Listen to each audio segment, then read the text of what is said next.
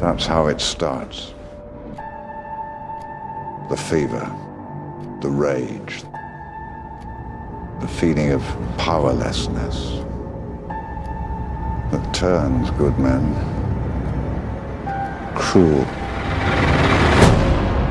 Welcome, I'm Andrew Dice, And I'm Stephen Colbert. and this is Batman v Superman by the Minute, a podcast rewatching, dissecting, and discussing Batman v Superman one single minute at a time. We've arrived at minute 93. I believe at this point, Superman is still mid scene with Jason Hewley as the paramedic on the steps of the Capitol building. I, I really only have a few words to say to you, Stephen, and that is I think you've suffered a head injury. Thank you. Uh, I'm going to need a little room to work. Bam. It appears you suffered a head injury. Follow my light with your eyes. I, I call this out only because it's barely perceptible audio, but when Superman hands the woman over to the paramedic, as we mentioned before, you hear him start to say, "You've you have you've suffered a head injury," but you can make out, and the subtitles have him saying. I need you to follow my light with your eyes, which is such a such a ridiculously it's a totally normal totally normal thing anybody would say but man in the context of superman it is just it can't not mean the other thing that that means in regards to superman you will give them something to strive towards they will join you in the light F- they'll follow your light with their eyes Yeah, I was. I love. I love the line, and I don't know if I never noticed it without the, the subtitles. And I, I kind of wish a little bit that, that it was more audible, but um, I agree completely. Uh, When I when I read the line, I was like, "That is like twist the knife. Why don't you?" Unfortunately, as that lady's eyes are following Jason's light, Superman's eyes are scanning the dead that are outside the building. And we had mentioned before in the previous minute how he must be thinking that this all happened because I came here and now I can't help what is happening. And this feels like it is just layering on one after the other, where he looks around and sees two things. One of them is that, and you alluded to this people hurt and people helping them, uh-huh. and people dead because of him that can't be helped. Uh, like if there was ever a scene to make Superman question, "Am I making things better or worse by being here?" I feel like this is that's kind of what we've been circling around uh, for him, but this is just drives it home perfectly. I guess you could say say even three things though, because you see people hurt, people other than him helping them, people dead, and then press with cameras, and he is like the most, like he's he's standing there and he's Superman, and he's standing on the steps of the Capitol doing nothing because there's nothing for him to Yeah. do. And I feel like he makes eye contact with Lois, and that's kind of to me that's what that. I mean, there's a lot of I think that they say with their eyes there, but I think one of the biggest things is he's he's he's seeing himself, and he's like, they see me standing. Like, what am I? like, what am I supposed to do? Yeah, here? like what what does this look like and is that correct? Is how this looks that I am just what is the point of me even being here? Is that actually true? Should I not have come? Yeah, and the the sort of feeling that we're describing also it reminds me very much of uh, like what Lex accomplished reminds me of Joker in The Dark Knight when Batman is just beating him in the interrogation room. How, what's the line? All, all, these skills and all this muscle, and it's like useless to you. Like you're not going to get from me what you want. Like your abilities are not going to save the day right now and that's just like such a supervillain position to put somebody in where it's like yes you're superman yes you can do anything but i created a scenario that makes you powerless Yeah. I think you misspoke there. I think the Joker's line is, "What do you do all those push-ups for if you can't even lift a bloody log?" yeah that's right that's right thank you i, I was trying to I, I will call out because we've mentioned a lot about how Henry Cavill and Amy Adams have a lot of moments that are their eyes, or it's trading on what you know their relationship must be like. And the way that he looks at her, it's almost like he heard her say something, like under her breath. And then, yeah, they have the, the look that is like the way anyone who loves someone would look at the person they love when they're helpless. I can't console you. I, I want to talk to you, but we're we're probably still not. We can't in public, you know. Yeah, I think that's the other situation. The other thing about that situation is he wants the only thing that he needs in that moment is to talk to her probably, but he can't. It'll, it's bad. It'd be bad for her. It'd be bad for Fall him. Fall on his knees again and grab onto her like in Man of Steel. yeah. So yeah. So he just scoots. Yeah, he takes off and she looks sad because he's she can't say anything. I I do like the detail that he can now gently lift up to not bother the people around him, and then once he's high enough, then go supersonic, uh, as opposed to the take a step back um, that we're seeing from from his journey there. Well, and it's so I don't know, I'm trying to think of a of a reasonable comparison. It reminds me of like spilling a drink at a party and then being like, "Well, it's time for me to go home." Like how do you make oh that yeah, he is like running away. like how do you make that exit without being like, "Yes, this is because I'm embarrassed." But no, it's not because I'm embarrassed. I have somewhere to be like Yeah, It's I just so- have to leave here as fast as possible and not look back. yeah, I just have to, have to embrace the fact that everyone is going to see me fleeing the scene. And I, you know, maybe he could have stuck around, and but he was already he was already asked kindly by the the paramedics. He's like, oh, I need some space here. Yeah. And I feel like it's interesting because th- there's a little bit of controversy surrounding this, where I feel like a lot of people wanted to see him like helping hold ice packs for people or something like that. Like that seems like a very cat saving a cat from a tree kind of moment. But I think that's the kind of the world that Snyder constructed for Superman here is that I think especially having the press like with the shot of Lois, he sees Lois and she's the the focal point at the center of this shot.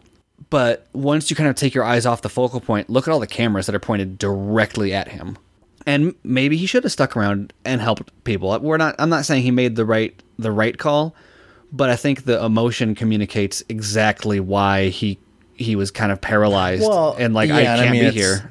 It's also like clearly he, this has been a long process. Mm-hmm. So this is very much like he has reached the ending where, hey, what do you do once you no longer can get people out or, you know, pull people out of the rubble or listen for survivors? Now it's just, well, now we don't need you uh, Mm-hmm. anymore, and the guilt. Of why this happened. It's not like some crazy disaster happened and he showed up. It's that the bomb was waiting for him to arrive, and when he did, it killed everybody. And what are you gonna do? Be like, I uh, just wanted to say, Yeah. um, I don't think I'm not taking responsibility, but also I feel like maybe if I hadn't come, like, there's yeah, yeah that that's the the thing also that is we, we did mention that and i think it, it's good in this context to talk about it the look on his face when he's in the fire in the capitol there is an air of inevitability like to his expression like he's not shocked it's almost like he was resigned to. i knew this yeah Well, in, in the same this is way, what i get for trusting or, or taking a leap of faith I feel almost like it's it's a weird. We talked about Finch's final exhale um, at the end of the last episode, and it's not the same because it's not his moment of death, but I feel a very similar exhale of "This is my life." Like this, I am meant to survive things that kill other people, and to witness it and to deal with it. Like that is that is my lot. My purpose in the world is to yeah now that i'm causing it what do i do with that like june it didn't go the way that she thought it was going to but for clark it seems like it definitely went the way that he thought it was going to superman must leave must there leave a superman there goes one superman leaves lois is sad we then cut to an insertion of Zack Snyder's handheld independent movie starring Jeremy Irons residing in the American wilderness, or like the most captivating J. Crew commercial I've ever seen in my life. and it's it's fascinating well because yeah like you said the, the handheld camera gives us like a very much like this sense of tension and there's something about chopping wood also that it's just it's so i don't know there's a purpose but it's also mundane that there's this there's this subtle tension of like i think maybe how we were just talking about like how finch is taken out and you were saying that alfred is that other moderator the, i think the kind of the point here is that he is useless to stop Superman or to stop Batman. Yeah, he's useless at, at withholding or holding back Bruce any longer from his kind of path of destruction. And also, lots of praise for Zimmer this minute. lots of praise for Zimmer and lots of Dark Knight comparisons. The the music Yeah. at this point really reminds me of that Joker score from The Dark Knight. Because what he did with with that, I remember reading he he scored like a whole song for Joker, and then just removed notes from it until he had like two notes.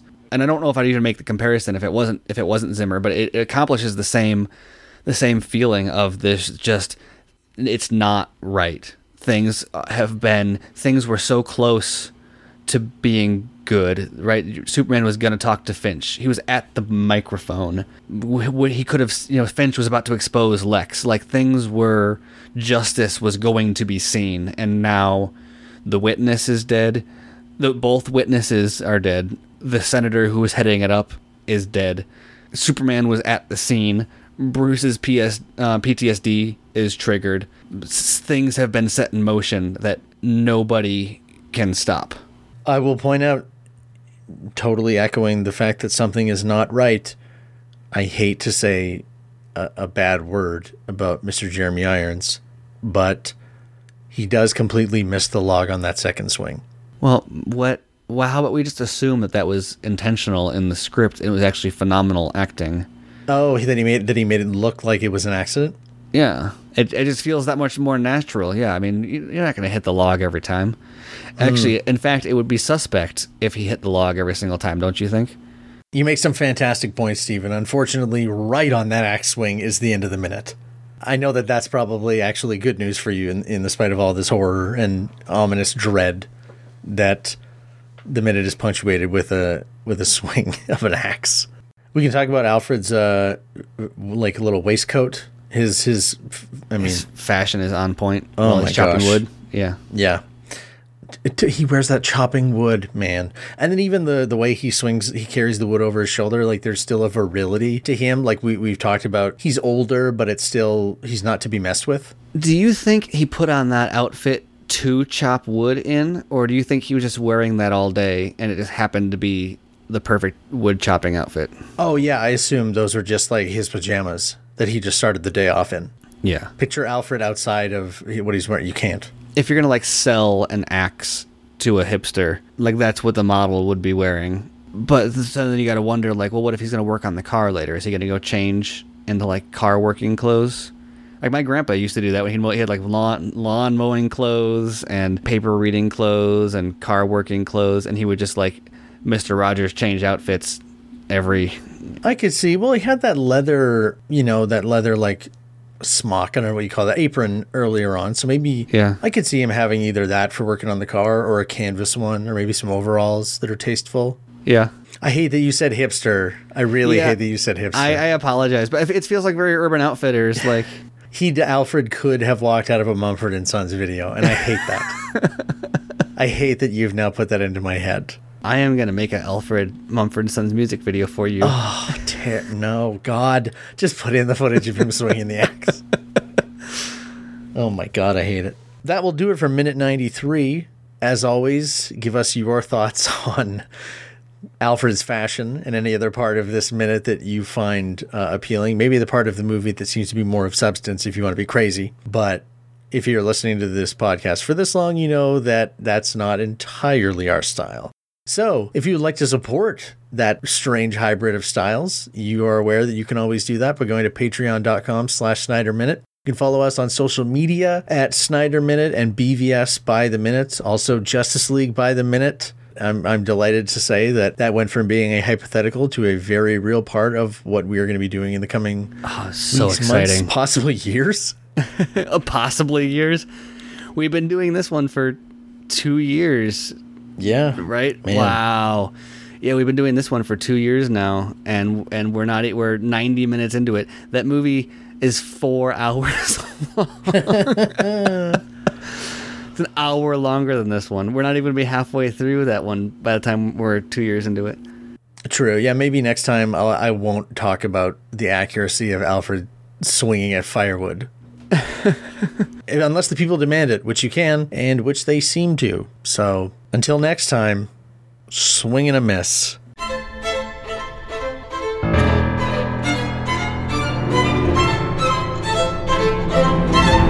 Welcome. I'm Andrew Dice. And I'm Stephen Colbert. And this is Batman v Superman, a podcast rewatching and discussing Batman v Superman one minute at a time. Did I say by the minute? Nope.